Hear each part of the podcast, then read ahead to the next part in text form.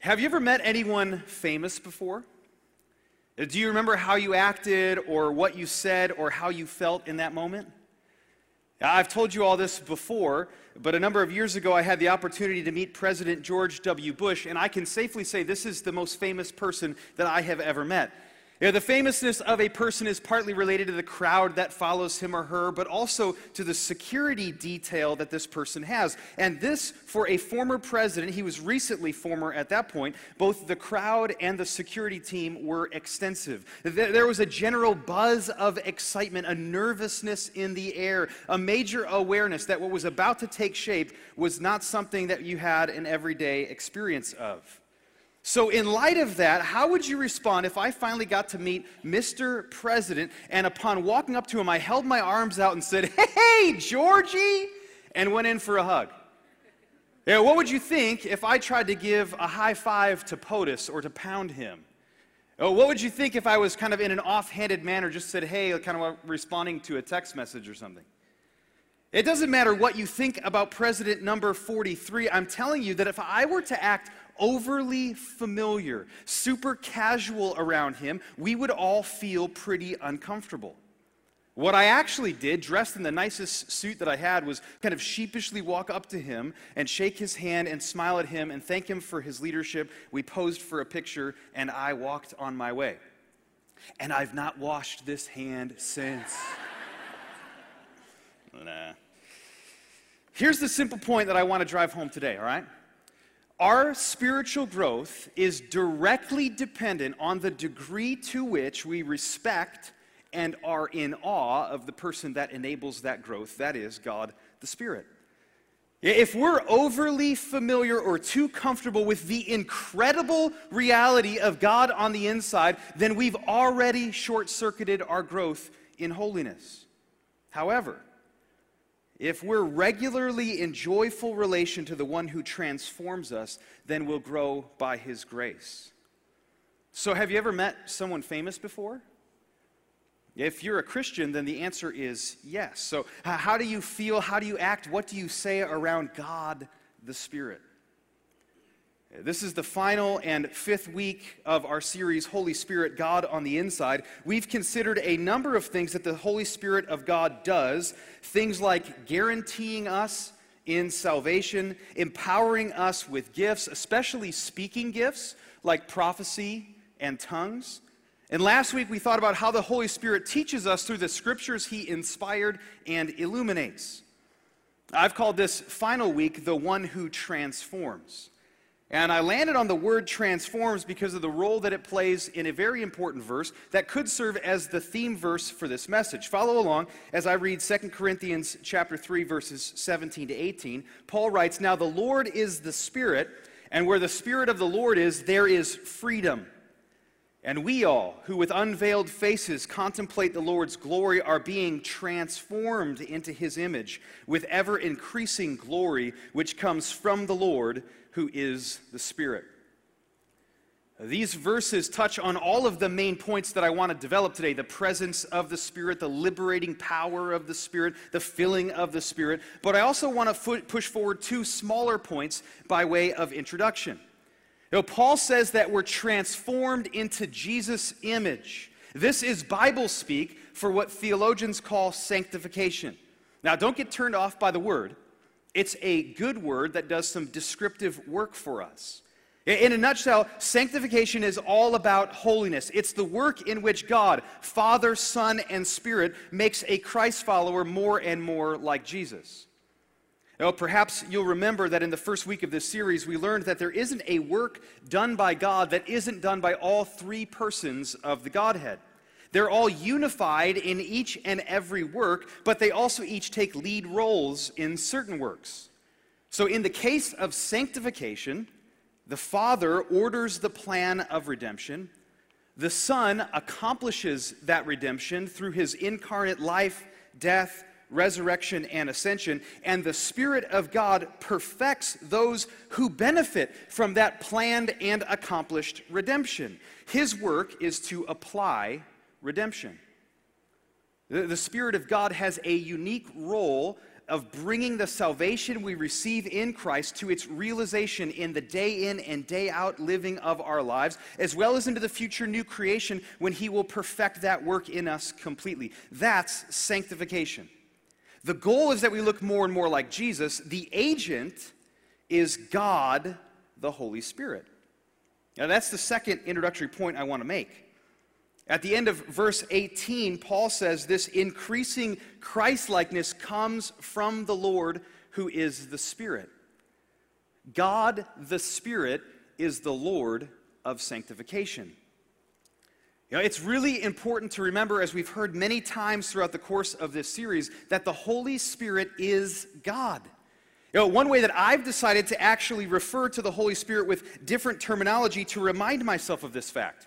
You you'll notice on your outline that each of my main points today starts with God the Spirit rather than God's Spirit or even Holy Spirit. Because for whatever reason, when I hear these other phrases, I tend to think of the third person of the, of the Trinity as something that God possesses, like the Father's Spirit or something like that, rather than tending to think of the Holy Spirit as God Himself. But Paul makes the point that God the Spirit is as much Lord as God the Father is Lord and God the Son is Lord, and we do well to do whatever we need to do to get that reality deep into our thinking. This is one simple way for me to do just that by calling him God the Spirit. So here we go. Introduction done. God the Spirit is the Lord of sanctification, making us more and more like Jesus, and he does this work by means of three ongoing activities. Here's the first one God the Spirit indwells. Now, as my friend tells the story, it was a really honest question that led to a very honest moment, and that made everybody in the room really uncomfortable. This pastor friend of mine was leading a class for new believers in Christ, and it was on the basics of the Christian faith. And they were making their way through all of these different areas of Christian faith, and they came to this one the fact that God the Spirit indwells. And a woman asked a really great, great question that a lot of us haven't asked, or if we've thought of it, we haven't just dared to ask it yet. She said, raising her hand really simply, Does this mean that we're gods now? That's a really good question. You know, we, we've subtitled this series about the Holy Spirit, God on the inside, but what do we mean when we say that God is on the inside? My guess is that a lot of us don't know what we mean when we say that God is on the inside, and we don't really know how we would respond answering that question that she asked. And part of the reason that's the case is because of how casually we'll reference that God the Spirit lives inside us. We say these things God is on the inside or God's Spirit lives in me without a ton of thought or weight attached. Now, rest assured, we're right to say this because it's true, but we need to know what we're saying, and more importantly, we need the reality of the indwelling Spirit of God to affect our lives. So, in short, the fact that God the Holy Spirit, God the Spirit, indwells Christ followers should unsettle us. If you're not unsettled by this, then we're just not talking about the same person. A brief foray through the Bible should help unsettle our comfort a little bit. I'm sure you're aware of the many, many places in the Bible where people encounter God and they respond either rightly or wrongly to Him. Let me give you just a few. After delivering the people of Israel from Pharaoh in Egypt, God, through Moses, leads the people to Mount Sinai. And when he spoke to them from the mountain, they were so overwhelmed with the loudness of his voice and the fire and the smoke coming forth from the mountain, signaling his presence, that they freaked out and they asked Moses, Please, please, don't let God talk to us anymore. You go do the talking for us. They just couldn't handle God's presence. A little later, when the people settled in the land of Israel, God gave them plans for the tabernacle and designated a place in it called the Holy of Holies. This was the place where God Himself would dwell. Once a year, the high priest would enter this sacred space in order to atone for the people's sins, and he would spend days cleansing himself physically and days cleansing himself spiritually, confessing sin in order to be prepared for this meeting with Almighty God. Years later, when the temple is built, Solomon dedicates it, and upon doing so, God's glory descends on the space. And the cloud of God's glory is so thick that the priests are unable to perform their duties. They freak out and run out of the place. And Solomon does exactly what he should have done. He gets down on his knees, and then he spreads his hands out before God, and he just begins praying and worshiping him. Of course, we can't neglect to mention Isaiah's vision of God on his throne, high and lifted up in heaven, creatures around his throne constantly saying, Holy, holy, holy.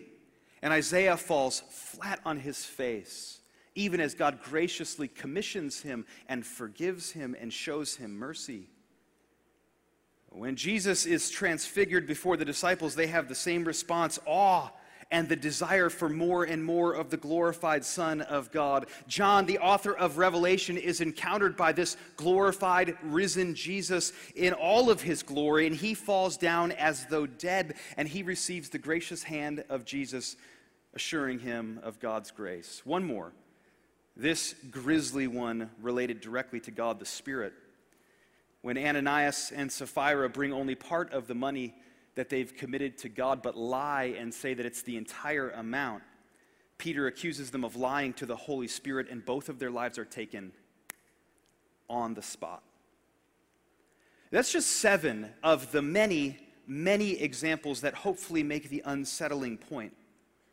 Now, the writer of Hebrews, echoing the Old Testament, says that God is a consuming fire. His fire both warms with great comfort, but it also purges in judgment. So here's my point. You know, whatever we think we're talking about when we talk about God on the inside, we must recognize that it's God that's on the inside. This is no trifling matter. The question is, though, where do we get this notion that God is on the inside at all? If you answer the Bible, that's a good answer. If you have one with you, you can feel free to turn to our first passage for today, 1 Corinthians 6. We're going to be looking at verses 12 through 20. And the money verse in this passage comes in verse 19. There, Paul writes, Do you not know that your bodies are temples of the Holy Spirit, who is in you, whom you've received from God? That's where we derive the notion of God on the inside, but what does it mean? To answer that question, we're going to have to take the whole context into consideration. So follow along as I read verses 12 through 20. Paul quotes a couple things from the Corinthians, things that they're saying, and he's responding to them. So he begins this way I have the right to do anything, you say, but not everything is beneficial. I have the right to do anything, but I will not be mastered by anything. You say food for the stomach and stomach for the food, and God will destroy them both. The body, however, is not meant for sexual immorality, but for the Lord, and the Lord for the body. By his power, God raised the Lord from the dead, and he will raise us also. Do you not know that your bodies are members of Christ himself? Shall I then take the members of Christ and unite them with a prostitute? Never.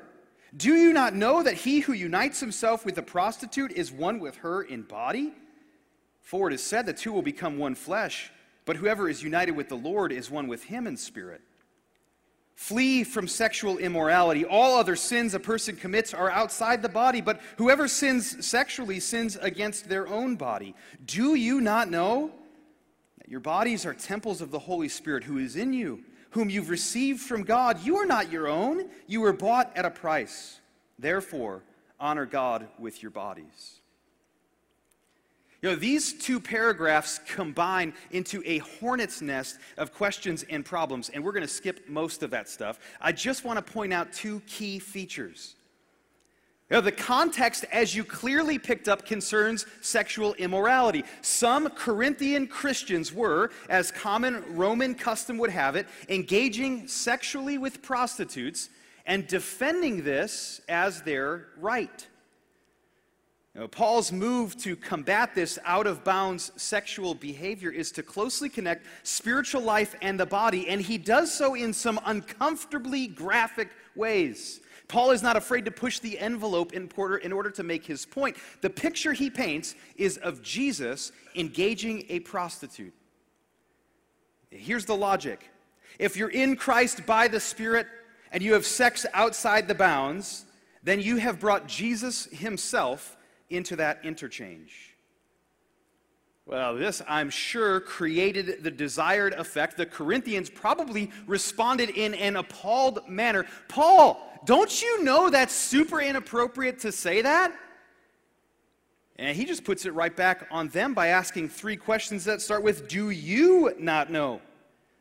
The implication is that their behavior would change if they knew, if they acknowledged, if they recognized, if they stopped taking for granted how intimately related they are to God in Christ by the Spirit.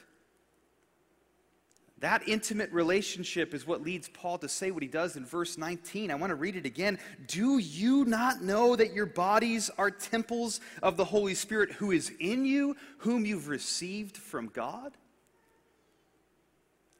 With these three phrases, he gets right to it. First, your body is a temple of the Holy Spirit, it's the place where God the Spirit dwells. Second, God the Spirit is in you. And third, you've received God the Spirit when God saved you. Three phrases, one point God the Spirit indwells you. God the Spirit is present on the inside. Now, the reality of the indwelling Spirit of, of God is the ground for sanctification. Knowing that God indwells us motivates our obedience. Paul goes from God on the inside directly to honor God with your body because the two are so closely linked because God the Spirit is present. Now, let me tell you, sin doesn't want us to make that connection. In fact, sin thrives on the deception of privacy. Sin convinces each and every one of us that no one is ever going to know. So, gossip at work or lust at home, greedy, hoarding, coveting at the mall, jealousy in a friendship, dishonesty with your spouse, bitterness toward your parents, anger with a friend, these are all private. These are all internal things, right? No, none of this is actually private at all. You may not ever make it public, but God the Spirit is present. He is there with us. He indwells those of us that He's united to Jesus. And Paul asks, Don't you know who lives inside you? Now, think about this for a second. Paul doesn't appeal to the fact that God is looking over your shoulder from heaven at his throne, or that God knows everything, including all of our sin, because that route makes for fearful, guilty people. Paul's point is much, much deeper. His point is that you, your very you-ness, was bought with a price, united to Christ by God the Spirit who now indwells you. So his, his words are not just a smack, they are an impassioned plea to honor God with your body. They are an impassioned plea to honor the Spirit, to recognize who's in you and to be in awe of Him. You know, in another place, Paul lists a whole bunch of sins, and smack dab in the middle, he says, Do not grieve the Holy Spirit of God, with whom you were sealed for the day of redemption. Same message, different audience. We sadden God the Spirit when we, united to Christ, wed him to our sin because we've lost sight of how great he is. God is on the inside. Is this unsettling to you? It should be unsettling. This discomfort should motivate our grateful obedience. God the, God the Spirit is present, indwelling us. So Paul says, honor God with your bodies, honor God with your obedience. God the Spirit indwells. Number two, God the Spirit liberates. In his book, Hidden in Plain Sight, Mark Buchanan tells the story of two guys. Both of them are Christ followers. He describes the first guy as incredibly impressive. He's lean, he's sharp, he's focused, he gets tons of stuff done, doesn't make a lot of mistakes. Scripture rolls off his tongue with great accuracy. He writes, though, that his faith and virtue sour more with each passing year. He struggles with judging others and hating himself, which Buchanan calls the twin offspring of self striving. His conclusion about this guy, he just lacks joy. The other man jumbles scripture and can't recall what book is in. He could tend to lose a few pounds, and in fact, he could be disciplined in kind of all of life. He bumbles and ambles. He forgets sometimes in mid sentence what he's talking about. But Buchanan says he abounds with joy. And he wasn't always joyful, he was angry and self absorbed, nearly divorcing his wife. He was a lover of self, a lover of money, but God changed him.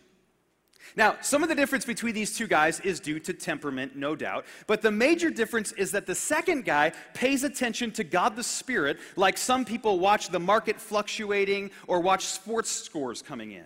He's regularly asking, in what direction is the Spirit moving? Two men, one seeks the Spirit and the other one just tries harder. And Buchanan concludes, I want to be like the joy filled guy. Now, I read Buchanan's account of these two guys something like 10 years ago. And I remember really resonating with his conclusion. I want to be like the joy filled guy. In fact, I was sitting at a table with my family. It was New Year's, and we were doing resolutions. And as we were sharing this stuff, I reflected on these particular guys and said, I really wish I could be like the joyful guy. Through tears, articulating this, because there was a time when I was very, very joyful. And somewhere along the line, something kind of snuck in sheer self striving discipline.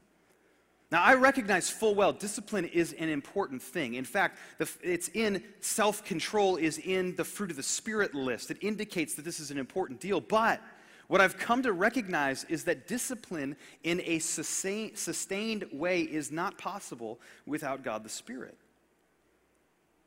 Here, here's my suspicion reflecting on my own life. Many of us, in our fast paced accomplishment culture, identify more with Mr. Self striving in all of his exhausted following of Jesus than we do with Mr. Joy filled. And this is a problem. We've traded in spirit focused growth for self focused growth, and in the end, we short circuit the whole thing. Paul presses this very point home in Galatians chapter 3 3. He says, After beginning by means of the Spirit, are you now trying to finish by means of the flesh? Here's the deal God the Spirit liberates us from self striving, self concern, so that we can look to Him and live for others from the beginning to the end of the Christian life.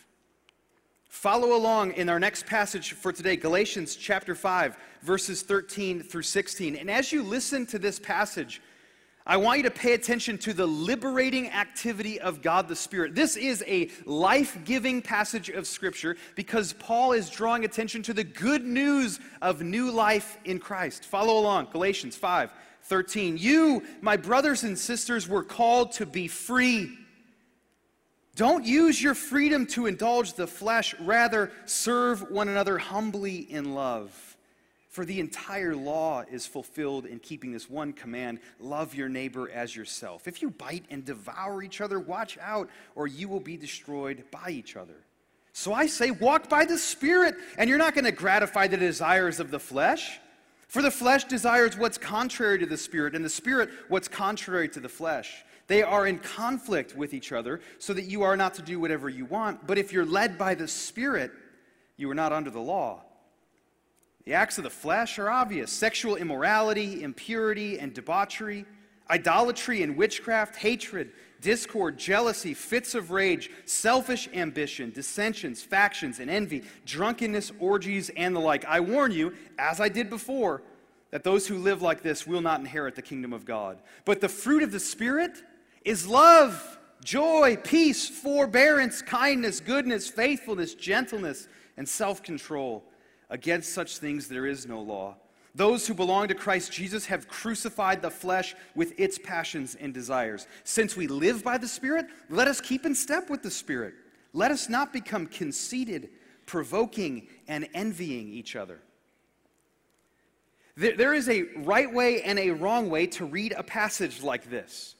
You know, the wrong way is to read it in a dour key, Eeyore like, low and mourning and heavy and guilty, because I have too much of the sin list in my life and too little of the fruit list in my life.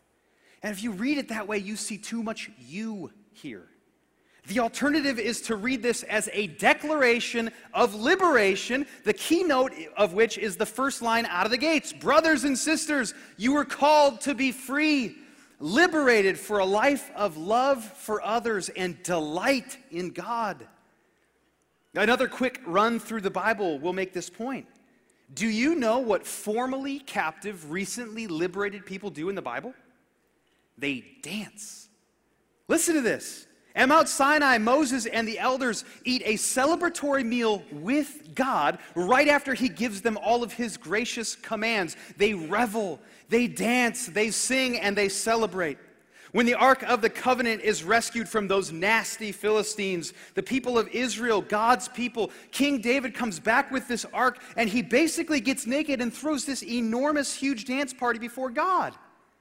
In the Gospels, when Jesus heals people, Jesus, the great liberator, the crippled stand up and dance, the lame leap for joy. The same thing happens when Peter and John heal the guy in Acts chapter 3. He gets up, and the children's Sunday school song says he's dancing and jumping and praising God. Do you know what the new creation, the new heavens and earth will be characterized by when the entire creation and all of God's people are liberated from sin and death and suffering? Celebration and feasting and dancing. Do you know what happens when weary, self striving, overwhelmed, and tired people do when they hear that God the Spirit liberates and gives new life? Do you know what they do when they hear that they can stop sinning and start living obediently? Do you know what it looks like when they experience love for one another, serving one another, putting other people first? They celebrate, they experience joy, they live with deep peace because they trust God at the core of their being. Why aren't we living like this? Why aren't we experiencing this kind of joy? After beginning with the Spirit, are you now trying to finish by means of the flesh? We've often short circuited spiritual growth by thinking that we've got to make this growth happen in our own lives. You'll remember that we started our time together today by briefly looking at 2 Corinthians 3, which makes it plain that growth in Christ likeness comes from the Spirit, which means it's not from us. We're not the source. Now, we no doubt have responsibility in all this. Notice, for example, the endless amounts of commands in Galatians 5. And these commands start with verbs that the expectation is that the hearers are going to be doing something. To be even more exact, Paul commands that Christ followers in Galatia are to walk verse 16, and live and keep in step in verse 25. We have a responsibility, but that so often gets twisted into self concern, anxiety, and self striving. We get more focused on self growth than on spirit focused growth in Christ likeness. What Paul is after in Galatians 5 is life lived in God the Spirit. Look again at some of the imagery that he uses in this passage to refer to the Spirit. It's all very fluid, it's all very dynamic. Being led by the Spirit, walking by the Spirit, keeping in step with the Spirit, living by the Spirit, all of these peppered throughout the passage underscore the fact that God the Spirit takes the lead here. And I want to try to flesh this out to continue to put this point home by thinking about two inadequate analogies. The first is that of dancing, which makes perfectly good sense in light of what we were just talking about. You know, in a formal, skilled dance, there's typically two people, and both of them correspond to one another, actions corresponding to one another, but one person is typically taking the lead in the dance. In spiritual growth, it's the exact same way. We keep in step with the Spirit as we follow His lead, receiving instruction from Him and responding to Him. Similarly, you could imagine spiritual growth like water skiing. In one sense, the water skier is passive because things are just coming at the water skier. Whatever is thrown at him or her is just coming at them. And that's because someone is driving the boat. Someone is increasing and decreasing the speed. Somebody is steering the boat. The boat driver is in control. But again, this doesn't negate the crucial activity of the skier. He or she is responsible to figure out hand positioning and footing and to make sense of the wake and self correct in light of the ever changing wake. In both of these analogies, dancing and water skiing, God the Spirit is in control. He's the one producing the growth by establishing the obedience of the Christ follower. Problems arise when we try to take the lead in the dance, or when we think that we can direct the boat with a rope and some skis. See, when that happens, we so fixate on ourselves that we lose sight of the greatness of God the Spirit, His power to transform us, and His desire that we be about other people, not ourselves anyway. All of this is meant to do one thing. I just want to take the pressure off you know, so that we can put energy into the real work of responding to God the Spirit as He directs us into obedience and love for other people. You know, one of the marks of a person who lives a spirit filled, spirit directed life is that that person is so enamored with God that they're joyful. One of the marks of a person who lives a life by the Spirit is that they love other people more than themselves. If that's not the case yet in your life, don't beat yourself up and try to commit to doing more. That would be an adventure in missing the point. Instead, humbly confess your self striving, your neglect of God the Spirit, and ask Him to remind you of His love for you and His grace to enable your growth in obedience. God the Spirit liberates us from self striving, self concern, so that we can live for Him and for other people from the beginning to the end of the Christian life. Number three, God the Spirit fills. I received a semi humorous text from my wife when I was writing this message on Thursday of this past week. The message uh, came in a very exasperated tone from Rachel. This is what it said. She said, Pray for me. The kids are flip flopping naps today, which means that she's obviously going to get no break. And they're both so needy. Charlotte peed all over the bathroom floor on purpose and wouldn't stop saying how funny it was and laughing. I don't know what to do with her. Now, since I watch my kids one day a week while my wife works, I am fully aware of these kinds of frustrations. And so I did what I should have done. I just stopped everything I was doing. I just started praying out loud for mercy and grace from God for those kids and for my wife. But I also, when I finished praying, started to laugh because I had this picture in my mind of Charlotte peeing on the floor, which is relatively humorous. But also, what struck me as really funny is how far the reality of our life in Christ by the Spirit can seem from the daily stuff that we face at school or at work or at home or wherever. You know, Rachel's text brought me back from the incredible joy of the space created by the gospel for freedom and for joy right into contact with neediness and with struggles. And it raised a really pertinent question for me. How on earth do all of the normal daily stresses, frustrations, challenges, pressures, relationship difficulties, financial hardships, health struggles, how does all this stuff of our life relate to the one who is transforming us by liberating and indwelling us? The answer to that question might surprise you. Worship is the way of transformation. Worship brings coherence to our scattered and fragmented lives. And most importantly, it reshapes all of those exasperated, floor peed on moments into opportunities to honor God. Worship focuses our hearts on the organizing center of it all, the triune God, Father, Son, and Spirit. Flip or scroll a page or two in your Bible to the next book in the New Testament, the book of Ephesians, and follow along chapter 5, verses 15 to 20. Paul says, be very careful then how you live, not as unwise, but as wise, making the most of every opportunity because the days are evil. Therefore, do not be foolish, but understand what the Lord's will is. Don't get drunk on wine, which leads to debauchery. Instead, be filled with the Spirit, speaking to one another with psalms, hymns, and songs from the Spirit. Sing and make music from your heart to the Lord, always giving thanks to God the Father for everything in the name of our Lord Jesus Christ. If we're going to understand what's going on in this paragraph, then we've got to think of the paragraph as a whole. We've got to think in contrast and in context, excuse me. And interestingly, the new NIV, updated in 2011, helps us out along these lines. The 1984 version of the NIV, which some of you probably still have, uh, had a period after the line, be filled with the Spirit. And as a result of that little tiny period, many people struggled to make the connections that Paul, without punctuation in his original Greek letter, was trying to make. So the new NIV helps us because it closely links the phrase, be filled with the Spirit, with what follows, namely speaking, singing, and giving thanks. But this is still only half the story. The NIV helps us by linking the filling of the Spirit to what follows, but we have to do the work of thinking about what linking the Spirit to what comes before is really all about.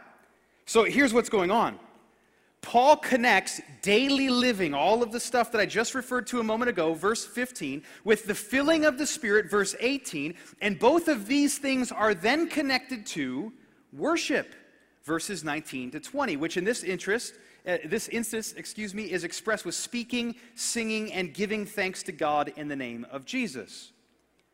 So the Spirit fills us for wise living and for worship, which we could also describe as sanctification, and all of this results in the praise of God's glory. Worship is itself part of the process of sanctification, and in fact, even more to the point, the whole purpose of God the Spirit sanctifying us is for the praise of God's glory.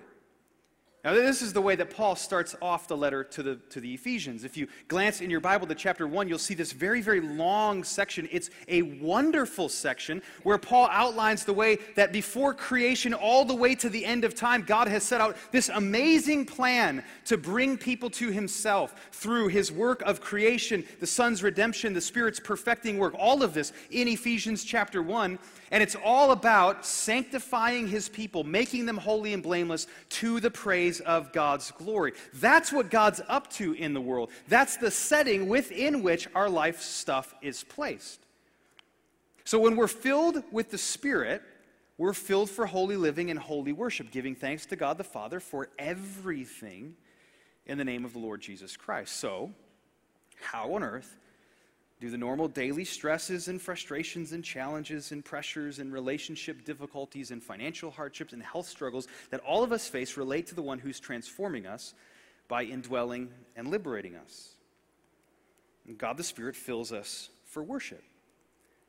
You know, when we're fixated on Him, the God who is for us in Christ, and we worship Him, then we're able to situate the things that we face because we'll realize that God is working all of this stuff out for our sanctification. So we'll look more and more like Jesus to the praise of his glory. So in that moment, pee all over the floor, or hundreds and hundreds of other ones that every one of us face day in and day out, we turn our gaze upward, seeking the Spirit of God in prayer, and we give thanks for everything that God brings our way, and we ask Him to help us.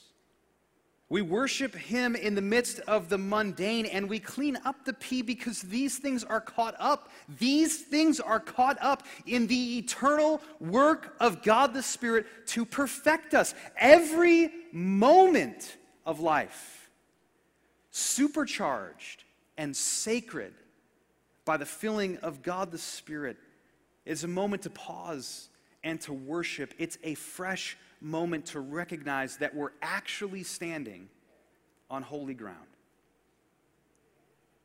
God the Spirit fills us for worship, reorients us to what really matters, puts the daily stuff of our lives into perspective in worship. So, as we conclude our time together today, fittingly, we're going to do so with a song of worship. And in order to do so, I want to invite the bands to come and to prepare to lead us. And as they prepare to lead us and we prepare to give our gifts and our offerings at this time as well, I want to invite you to do something really specific as a response, not just to this message, but to the series as a whole. You know, for centuries, Christians have prayed these specific words, Come, Holy Spirit, in corporate worship as a way of indicating the fact that God takes the initiative in everything and that we're responsive, receptive to his work of perfecting us. So I'm going to read an ancient prayer to close us, and I'm going to end with the words, Come, Holy Spirit. And at that time, there are going to be 30 seconds or so of quiet for you to silently pray those words yourself or to pray about something that's been stirring up in you that God has been doing in you over these last five weeks. So after that short pause, I'll say, Come, Holy Spirit. We'll have a short pause of time to pray, and then we'll sing a song called Lord, I Need You all together. So please bow your heads and pray with me. Come, Holy Spirit, our souls inspire, enlighten us with celestial fire. You are the anointing Spirit. Creator Spirit, by whose aid the world's foundations first were laid, come, visit each of us. Come, pour your joys on us. From sin and sorrow, set us free and make us temples worthy of thee. Come, Holy Spirit.